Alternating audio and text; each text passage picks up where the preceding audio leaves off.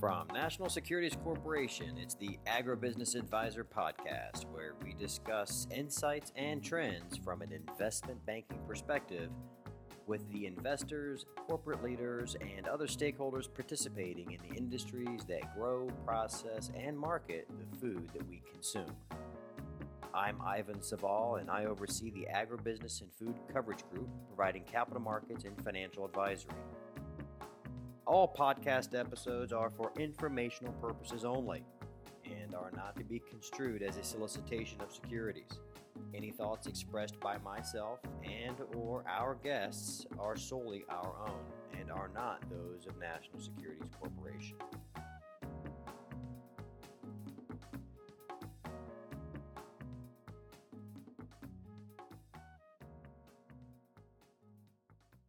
I'm here today with Kevin Kimle, an economics professor focusing on agricultural economics at Iowa State University. And uh, uh, I wanted to speak with Kevin because he has a lot of insight into sort of the mega trends driving agriculture. And uh, I thought that it would be interesting for, uh, for my listeners to, uh, to hear his views. So, Kevin, thank you very much. Oh, happy to be with you.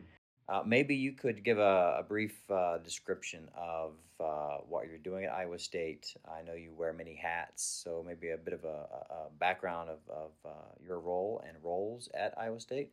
And then we can jump right into what you're seeing happening in agriculture. Yeah. So um, I direct a program in the College of Agriculture and Life Sciences called the Agricultural Entrepreneurship Initiative. So, mm-hmm. a program has been around for oh, about 12 or 13 years now. I've been here for nine years um, but also serve in one of my other titles at Iowa State is the Rastetter Chair of Agricultural Entrepreneurship. And so my background is entirely in agriculture, but I had a history of doing my own startups. So let's talk about big picture trends. You know, where are the winds uh, blowing in the sails of agriculture? Yeah. So I give various talks to agriculture audiences about what drives opportunities in agriculture and kind of start at the mega trends, right? And then I, I have the privilege by nature of being in front of a lot of young people and seeing, you know, what are they interested in, but also getting the opportunity to meet agricultural entrepreneurs really from around the world that um, this week, for example, when we sit here, come to the Farm Progress Show or, you know, that come to Iowa State University or Central Iowa to meet people. So an example of one of those mega trends is what I call niche acceleration you know, market niches in food and in agriculture, of course, are, are, are nothing new.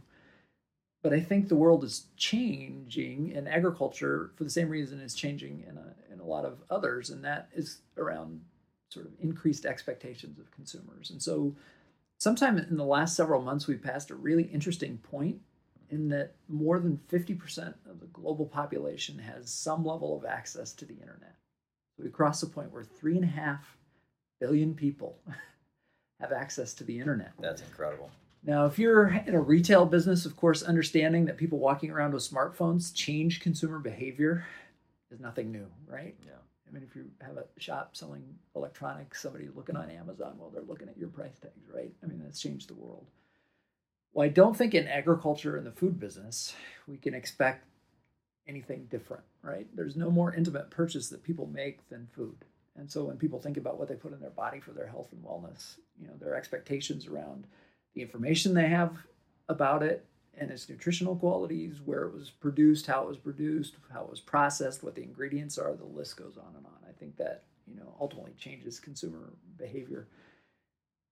We had students who did a project for a food company from Europe actually, and they surveyed people from all across the United States, but one of the questions they asked was how much detail de- detail do you want about how and where your food is produced? 90% of respondents said that they always care or usually care about that. Hmm. And so transparency. Yeah, I mean, transparency is a big deal. And the interesting thing from that was that millennials, the younger part of the demographic that had answered the survey, actually had a higher percentage that answered that question. So I think in the food business, traditionally, the way we've thought of it is that older consumers, typically with higher incomes, right, are those who purchase, but that isn't the case in the survey. You know, so even young people. But do you think the younger generation who has uh, a higher likelihood of answering that question seeking that transparency and traceability that they're answering it that way because they don't truly understand food production and how difficult and complicated it is to provide that level of traceability? I think that's some of it. Yeah, and for those of us in production agriculture, sometimes when we talk to a consumer like that or have them asking questions, it's a little bit like nails on the chalkboard. But I don't think that's entirely it. You know, I think part of it again is just the training of a consumer and what they expect out of all the products that they purchase, right? And there's nobody more trained in how to think about the expectations around purchases and how information and data plays a role in that than millennials, right? Yeah, Because they've yeah, since they've been whatever 12 or 15 years old, they've had a smartphone in their hands. I mean, they don't know that the world works any differently than that, and so they just are, are going to have expectations for what agriculture and the food industry produce that are altogether different from what consumers of the of the past have. Are you seeing that happen anywhere with where food production is providing more traceability to consumers? everywhere.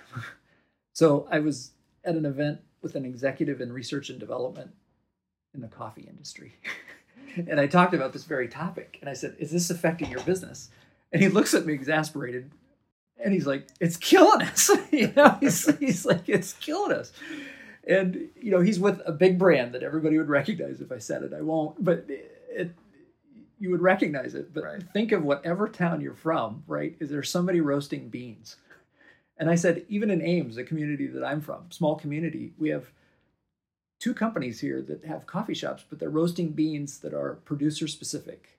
You know, Ethiopia and Uganda, Africa, And they You know, trace all the way and it's really good producer. coffee. They trace it all the way back to the producer, and they met them. They've went and traveled, you know, to these places. I mean, historically, somebody would have responded to that kind of attempt as not being cost effective. That you can't make money if you're going to be focusing on one producer, let alone all of the costs involved with uh, you know, having the access and proving that you're tracing it back to that producer. Yeah. But, I mean, I could buy some of the co- coffee in a bulk can and brew it up, right? And I don't know what that would cost three cents a cup, let's say. If I go to Ames and buy this, or even we could go downstairs here and I can buy you some Ugandan or Ethiopian coffee for three dollars a cup. And you know where the producer is. you know where the producer is. So consumers are willing to pay yeah, for that. So there's a willingness to pay. Interesting. Yeah, I remember the days of coffee being twenty five cents. you Yeah. of course, this was a long time ago. You go get a cup of coffee at the local deli in New York, and you paid like fifty cents. Yeah, and I think that brings up another um, kind of mega trend as well that just kind of builds on, on, on niches, and that's that service, experience, and story are at the center of purchasing decisions. You know, so especially in the food business, right? We think about the product, and it still is it. You know, I'm buying a cup of coffee, I'm buying a pork chop, I'm buying a head of lettuce or whatever, but that service experience and, and kind of story of producer specificity or you know how it was grown or environmental stewardship or whatever is a is a big deal. Do you foresee someday a, a like a clearinghouse online whereby consumers can choose whatever producer they want and match up with that producer and directly have a relation uh, a transactional relationship? I think absolutely. Yeah. Well, that would completely cut out the retail segment if that kind of clearinghouse were actually Yeah. created. In the last year, you know, the retailers have all tried to move in that same area. Is retailers understanding that, right? That for the produce section, I need to have producer specificity, you know, and, and they sort of build that so Yeah. that they can stay in that transactional relationship. Very interesting. So that that's, they could become the brokers of Yeah. that transaction. Yeah. A friend of mine in Iowa who's in the egg business. So he has big chicken farms and they produce eggs. He told me a story from China where he met an entrepreneur who had started with a blog about egg nutrition.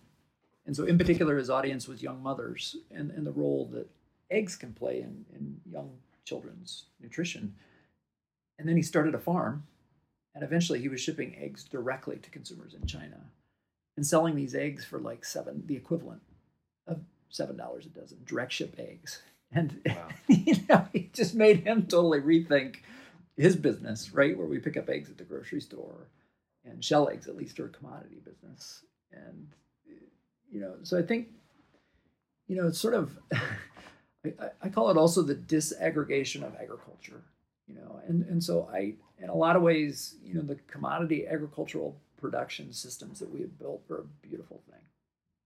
You know, consumers in the United States spend on average less than 10% of their disposable income in food on food as a necessity that's that's a beautiful thing and that's a story of productivity in agriculture you know compared to 25 or 30% when my grandparents got married back in the 1930s but those systems are predicated on a lot of us wanting the same products delivered the same way. Irregardless of where they came from. Right. When that changes, a lot of those assumptions around how we built agriculture, I think, begin to change as well. You know, another great case study in this, and this with students is always a good example to bring because it keeps them awake for at least another five to 10 minutes, is the craft beer industry. You know, I had my first craft beer back in 1990. And, you know, since then, again, we've got, I think, three or four microbreweries in Ames, not a very big community. And, you know, the industry as a whole doesn't have a huge market share. I think like 13 to 15% market share in the United States or something like this. That is killing the large beer brands. I mean, it's making life really difficult for right. them. And so, volume, more or less, in craft beer have grown, and revenue has grown faster than volume. So, they've been raising prices into what is a shrinking overall beer market. You know, and so you get this entrepreneurial energy and localized, uh, you know, kind of brands or regional brands, at least that that develop. And you know, who would have thought back in 1990 we would go from you know less than 100 breweries essentially to thousands that we have today in the United States. That's a great example. Yeah. The disaggregation of agriculture. Good phrase. you know, I think I think another sort of mega trend driving some of this, and again, a lot of these things relate that I'm mentioning is essentially fewer layers in the supply chain. You know, again, technology enables, you know, as one example, more direct relationships between agricultural producers and consumers. You know, or it could be between producers and distributors or producers and retailers or whatever the case may be, but fewer layers in the supply chains. I think, you know, craft brew is a, a great example of that. What other big trends are you uh, sort of seeing right now? Well, I think, and this is nothing new, but I think agricultural technology is really exciting, um, and it's you know again. Is it finally at a point where you see an inflection point where, where producers are are adopting some technology?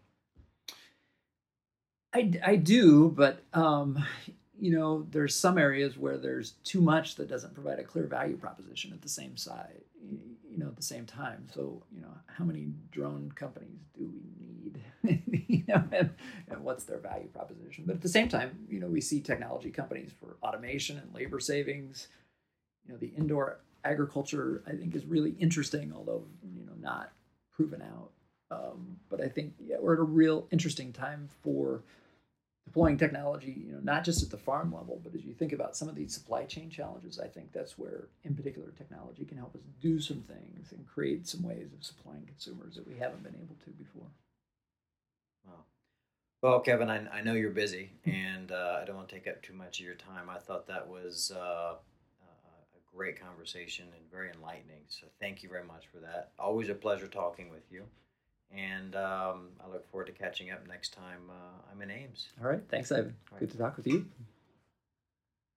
This discussion has been brought to you by the Agribusiness Advisor Podcast, sponsored by National Securities Corporation, a full service investment banking firm, member FINRA. Please stay tuned for future conversations with leadership in the agribusiness sectors. If you have comments, questions, please feel free to reach out and we'd love to hear from you. Thank you, and here's to next time.